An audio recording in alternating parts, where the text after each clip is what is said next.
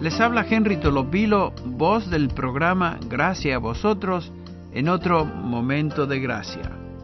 Una persona inconversa está muerta en delitos y pecados. Está insensible a las cosas de Dios.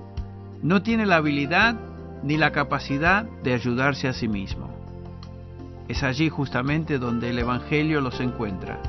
Dios ama a los pecadores y extiende su misericordia a cualquier persona que esté dispuesta a confiar en Él.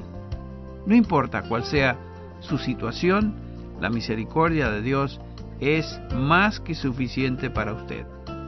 Les habló Henry Tolopilo invitándole a otro momento de gracia.